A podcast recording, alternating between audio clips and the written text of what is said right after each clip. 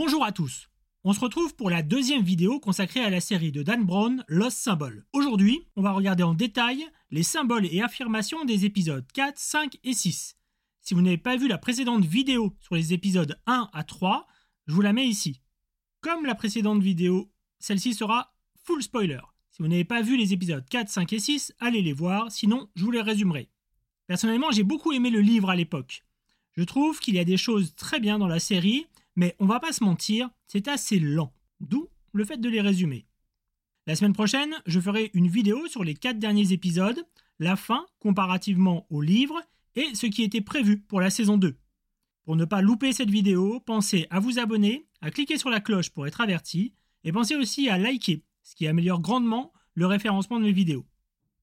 Après une scène dont on parlera tout à l'heure, l'épisode 4 débute sur une discussion où Catherine va convoquer tous les pseudo-mystères comme la construction des pyramides ou d'autres constructions anciennes dont on ne sait pas comment elles sont construites. Spoiler alerte, les archéologues le savent très bien et publient des articles dessus. Juste, on préfère croire à des mystères que lire des ouvrages scientifiques. Bref, elle évoque tous ces mystères pour les mettre sur le dos non pas des extraterrestres, mais des fameux mystères anciens que renfermerait le portail que l'on cherche depuis le début de la série.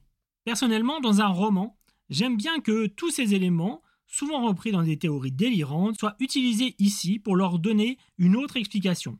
Par contre, il ne faut pas ensuite que le roman se veuille historiquement juste, mais bon, ça c'est une autre histoire.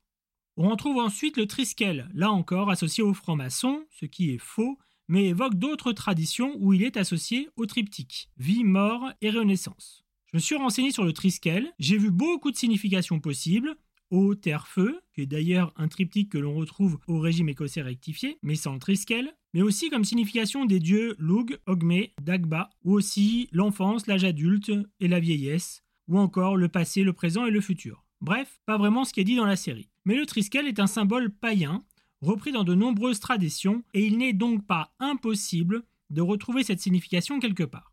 Mais là encore, c'est dommage. Si on avait voulu un symbole maçonnique qui représente le cycle de la vie, il y a le fameux Ouroboros, ou serpent qui se mord la queue, que l'on retrouve régulièrement et notamment sur les sceaux de différentes obédiences maçonniques, comme le Grand Orient de France. Attention, quand je dis symbole maçonnique, sans vouloir paraphraser Guénon, il n'existe pas de symbole purement maçonnique. Ce sont généralement des symboles pris dans d'autres traditions et qui revêtent un caractère spécifique chez nous. C'est pourquoi l'Ouroboros existe depuis bien avant la maçonnerie et encore aujourd'hui dans d'autres traditions. Bref, revenons à Robert. Par une chance incroyable, en observant la pellicule du film trouvé dans le premier épisode, il a l'intuition qu'un message serait laissé façon microfilm sur le côté.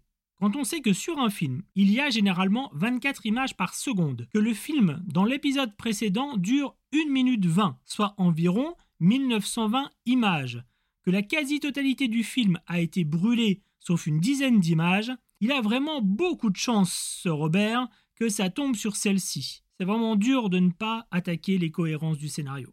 De son côté, la CIA obtient une photo du tueur de Zachary dans la prison de Turquie. On retrouve beaucoup de tatouages, notamment un yin et yang dans le dos de celui qui semble être Malak.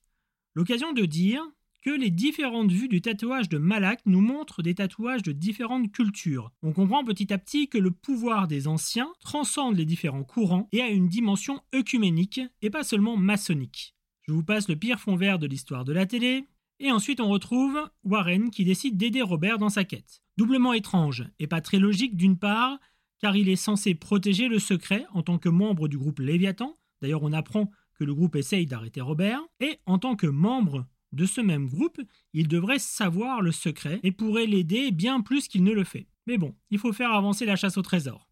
La référence de l'architecte et 46 fait penser à Pierre-Charles L'Enfant, l'architecte de Washington qui est mort dans le dénuement, ses biens étant estimés à 46 dollars. Il y a beaucoup à dire sur le tracé de Washington et comment Pierre-Charles L'Enfant a voulu inclure dans l'architecture de la ville les valeurs de la toute jeune nation, notamment sur la répartition des bâtiments qui représentent le pouvoir, le peuple et les différentes institutions. On y trouverait aussi beaucoup de symboles maçonniques. C'est une thèse qui prend d'ailleurs beaucoup plus de place dans le livre que dans la série. Une thèse aussi très répandue. C'est bien moins simple en pratique. Tout d'abord, quand on regarde la carte originale de Pierre-Charles l'Enfant, on n'a finalement pas les figures évoquées telles que le pentagramme inversé qui devrait se trouver en haut à gauche et représente la pièce maîtresse de la démonstration des théories du complot. Alors oui, on va trouver des lignes qui se croisent comme des compas, mais comme dans la plupart des lignes des villes du monde. D'ailleurs, il existe d'autres villes avec des tracés maçonniques plus indéniables, comme Sandusky dans l'Ohio.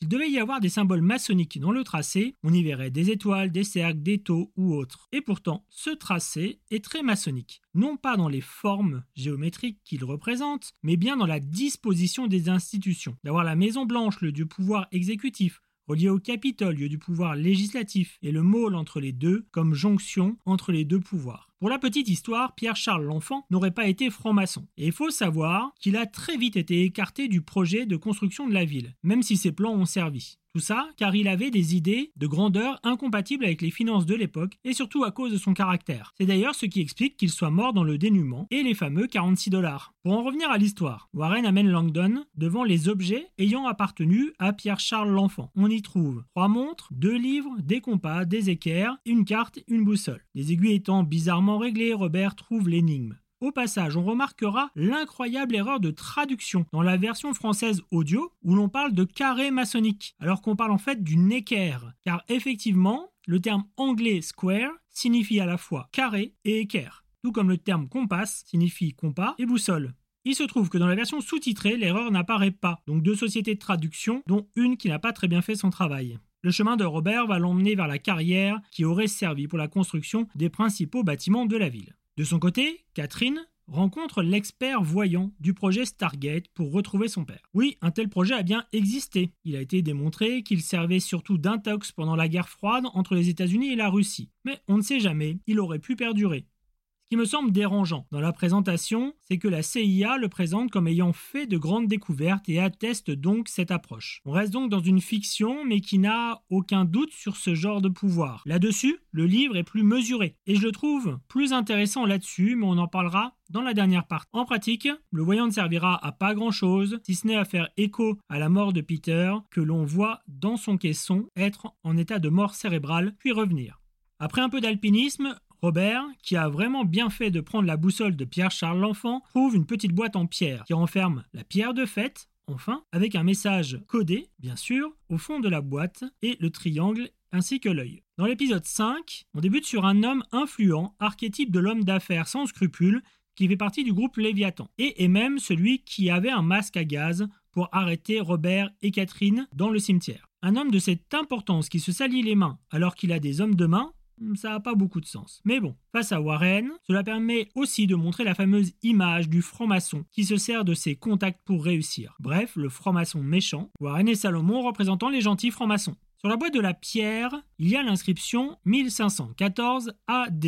AD, suite à des chiffres, pour un Américain, cela veut forcément dire Agno Domini, qui correspond à notre après Jésus-Christ. C'est donc une date. Pour un franc-maçon, AD peut vouloir dire d'autres choses, notamment à certains rites et certains grades. Pour ma part, par exemple, j'ai un tablier avec AD dessus. Mais c'est un D minuscule suivi de 3 points. En l'occurrence, sur la pierre que regarde Robert, la graphie est importante et il reconnaît la signature de Dürer. Il fait alors le lien avec son tableau Mélancolia, peint cette année-là.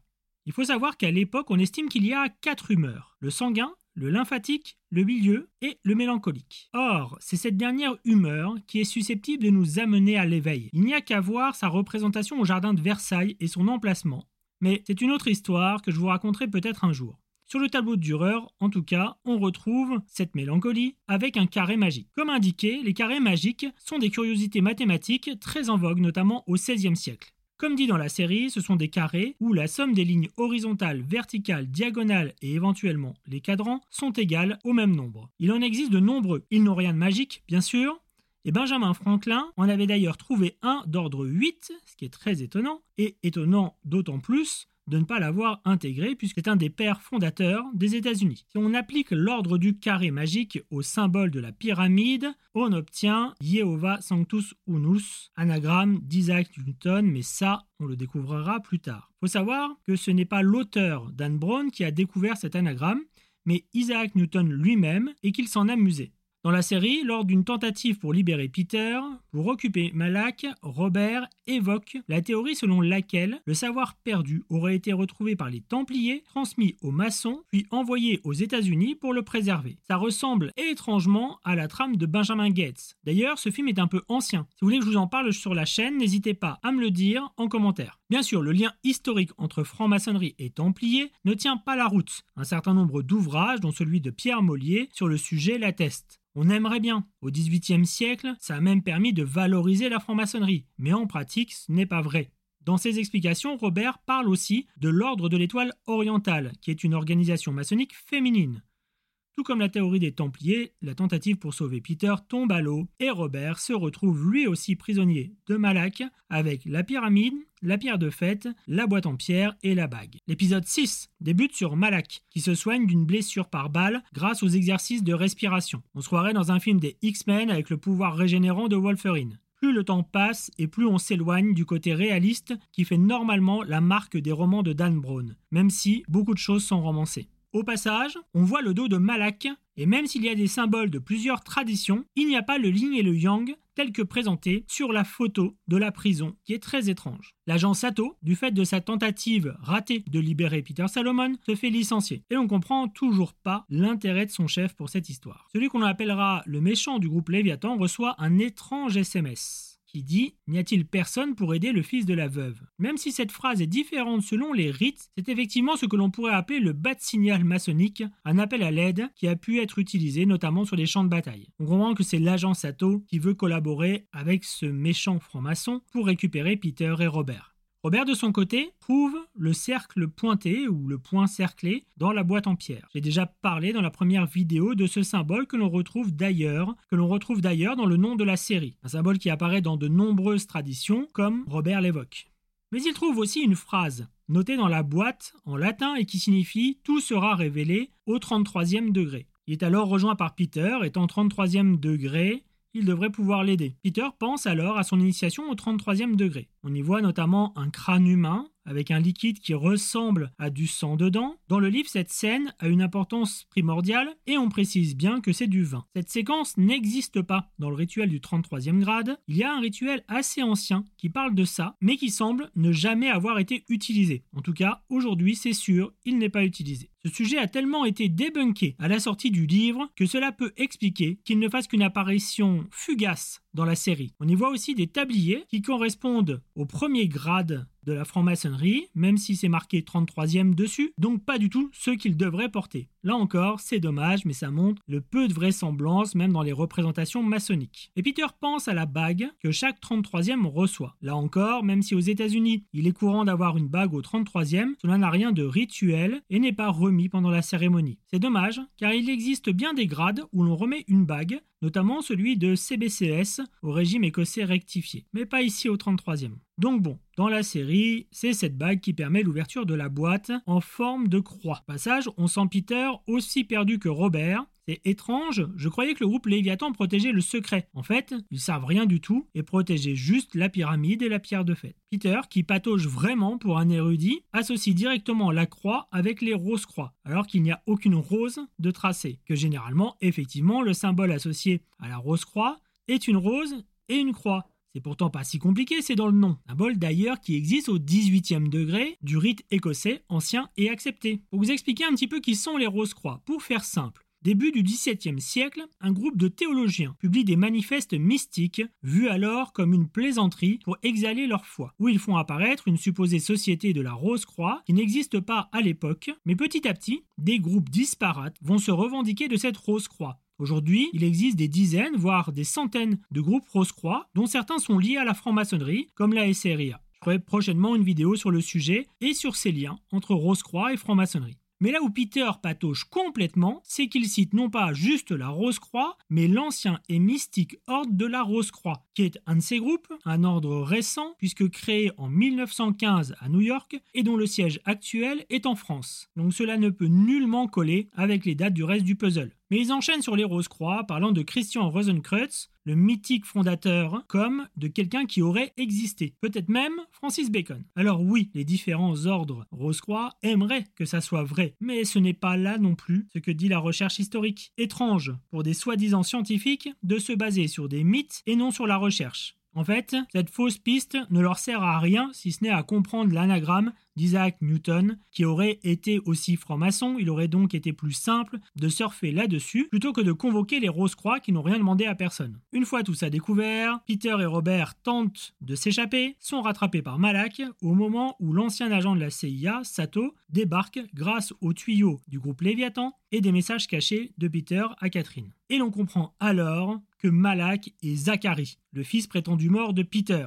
La surprise lui permet de s'échapper. Il tombe alors d'une falaise et tout le monde le croit mort. Cette révélation arrive très tardivement dans le livre, à la toute fin, et est quasiment la révélation finale. Cela arrive ici bientôt. Cela explique notamment la différence de tatouage évoquée plus tôt. Il faut toutefois féliciter l'équipe de la série qui a fait le choix de prendre deux acteurs différents pour Zachary et Malak, ce qui limite la puce à l'oreille que l'on aurait pu avoir. Ce genre de choses est facile à cacher dans un livre, plus difficile à l'écran, c'est à mettre à leur crédit. Ou bien quelques éléments positifs pour contrebalancer la lenteur dont la série fait souvent preuve. Voilà pour les épisodes 4, 5 et 6. Malgré des lenteurs, l'intrigue se précise. On se retrouve la semaine prochaine pour les 4 derniers épisodes. J'en profiterai pour comparer la fin avec celle du livre et théoriser sur la saison 2 qui pour le moment est annulée.